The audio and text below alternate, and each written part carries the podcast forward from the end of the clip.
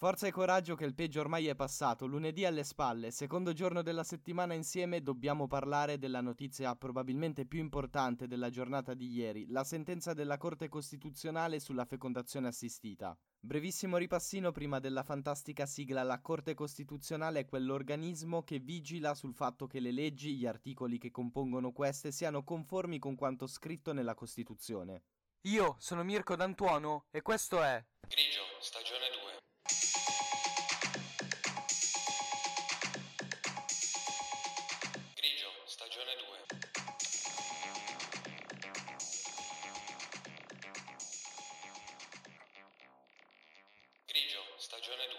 Quando si parla di una sentenza, con tutta probabilità si è passati attraverso i tribunali ed è stato quello di Roma, dato che aveva un caso difficile da gestire, a interpellare direttamente la Corte Costituzionale.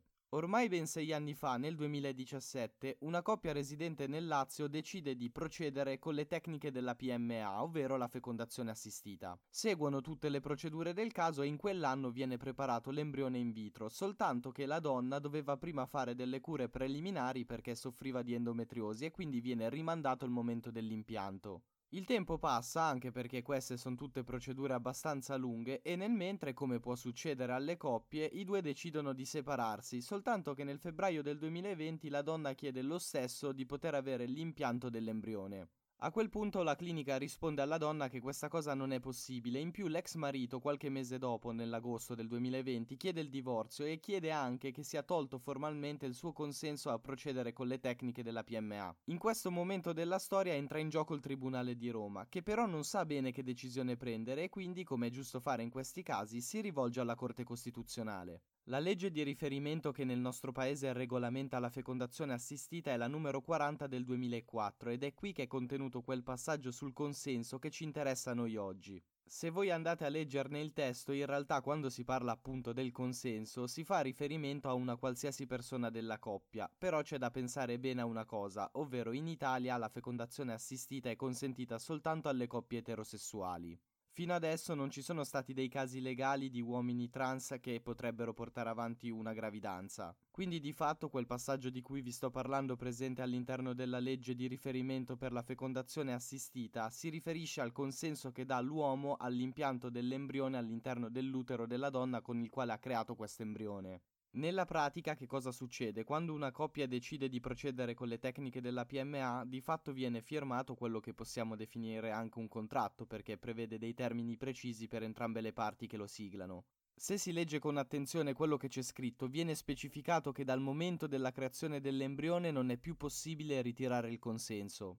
Questo è il motivo per cui dopo la firma passano sette giorni prima che l'embrione venga preparato. Si lascia un po' di tempo perché magari l'uomo ci ripensa e in quei sette giorni è possibile ancora ritirare il proprio consenso. Questa responsabilità senza limiti di tempo era già stata stabilita nel 1998, quindi prima ancora che esistesse la legge numero 40 del 2004. Già lì si diceva chiaramente che un uomo che decideva di avere un figlio con una donna tramite delle tecniche mediche doveva poi in ogni caso prendersi la responsabilità del futuro nascituro e quindi esserne padre. Dal momento che accettava di seguire questo percorso non poteva più tornare indietro. Il trattamento riservato quindi a un uomo e a una donna all'interno della fecondazione assistita è molto diverso, ma questa cosa risponde a un motivo preciso perché i ruoli all'interno della gravidanza sono altrettanto diversi. La donna, ad esempio, può sempre rifiutarsi di procedere con l'impianto dell'embrione all'interno del suo utero perché la gravidanza poi la porta avanti lei con il suo corpo e quindi ci mancherebbe che a prendere questa decisione fosse qualcun altro.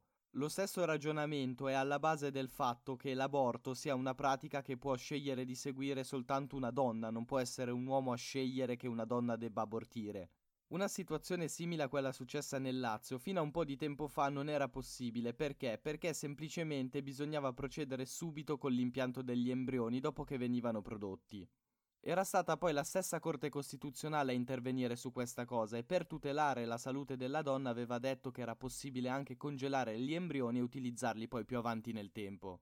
La situazione rimane molto complessa perché questa coppia aveva deciso di procedere con le tecniche della PMA ormai sei anni fa, il tempo è passato e ora c'è una persona, un uomo, che si ritrova costretto di fatto a diventare padre. Proprio su questo concetto di costrizione, di non volontà, ha insistito molto la difesa dell'uomo. Secondo i suoi avvocati, per esempio, il divieto di revocare il consenso incide sul diritto all'autodeterminazione e non tutela il diritto di scelta all'assunzione del ruolo genitoriale. Non si sono fermati a questo, hanno detto che violerebbe anche gli articoli 2, 3, 13, 32 e 117 della Costituzione. Sono quelli che si occupano dei diritti inviolabili, della dignità, della libertà personale dell'individuo e dell'impossibilità di sottoporlo a trattamenti sanitari contro la sua volontà se non per disposizioni di legge. Hanno detto anche che questo divieto violerebbe l'articolo 8 della Convenzione europea dei diritti dell'uomo, che prevede che ogni persona abbia il diritto al rispetto della propria vita privata e familiare senza ingerenze da parte di un'autorità pubblica.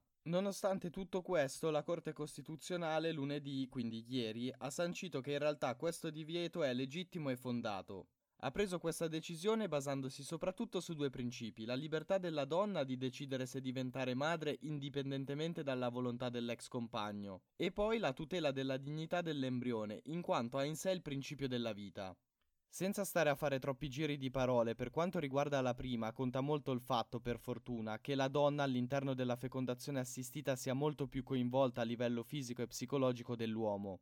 Pensate soltanto che la donna, per far sì che ci siano gli ovuli necessari, deve subire una procedura invasiva e anche un'anestesia. L'uomo deve semplicemente eiaculare per dare i suoi spermatozoi. Per ben due motivi, secondo i giudici, questa cosa è sufficiente a dire che quel divieto che c'è di revocare il consenso è giusto che ci sia. Il primo che la donna appunto ha dovuto sottoporsi a un percorso molto più difficile di quello dell'uomo e lo ha fatto in virtù di quel consenso che le avrebbe consentito di avere una gravidanza. Il secondo è che non è vero quanto hanno sostenuto gli avvocati della difesa, perché un embrione impiantato nell'utero della donna non può essere visto come un trattamento sanitario obbligatorio per l'uomo. La Corte poi ha fatto riferimento anche alle linee guida dettate dal Ministero della Salute nel 2015 proprio sulla fecondazione assistita, in cui si legge La donna ha sempre il diritto ad ottenere il trasferimento degli embrioni crioconservati.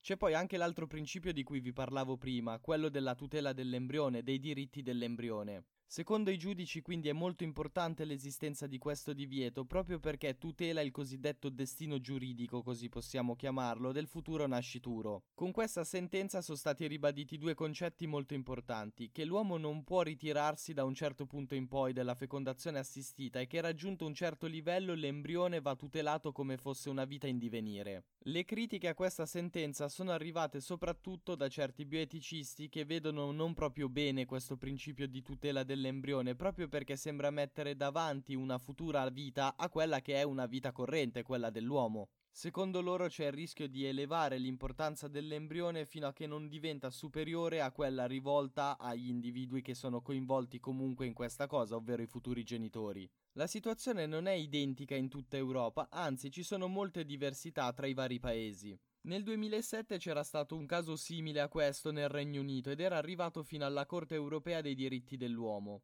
In questo caso però questa Corte, a differenza di quella costituzionale italiana, aveva dato ragione all'uomo. Perché? Perché nella legge britannica c'è scritto chiaramente che il consenso può essere revocato anche dopo la fecondazione dell'ovulo. All'interno della stessa poi viene specificato che ad esempio il consenso però non può essere tolto dopo che avviene l'impianto in utero di questo.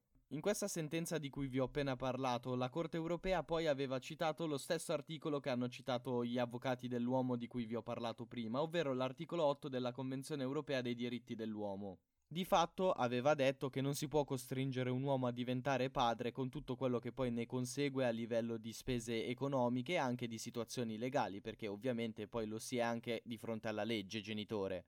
Sinceramente non mi sarei mai voluto trovare nei panni di uno dei giudici della Corte Costituzionale. Questo caso è davvero difficile. Alla fine si è scelto di far diventare un uomo padre anche se lui non lo vuole essere. Dall'altra parte si rischiava di non far diventare madre una donna che ha fatto comunque un procedimento molto complesso e duro. In ogni caso si tratta di negare una delle due volontà e credo che sia questo a rendere così spinosi, così difficili da trattare questi temi soprattutto all'interno della società, ma è per questo motivo che se ne dovrebbe parlare sempre di più, anche prendendo ad esempio questi casi che sono molto esemplificativi. Io sono Mirko D'Antuono e avete ascoltato Grigio, stagione 2.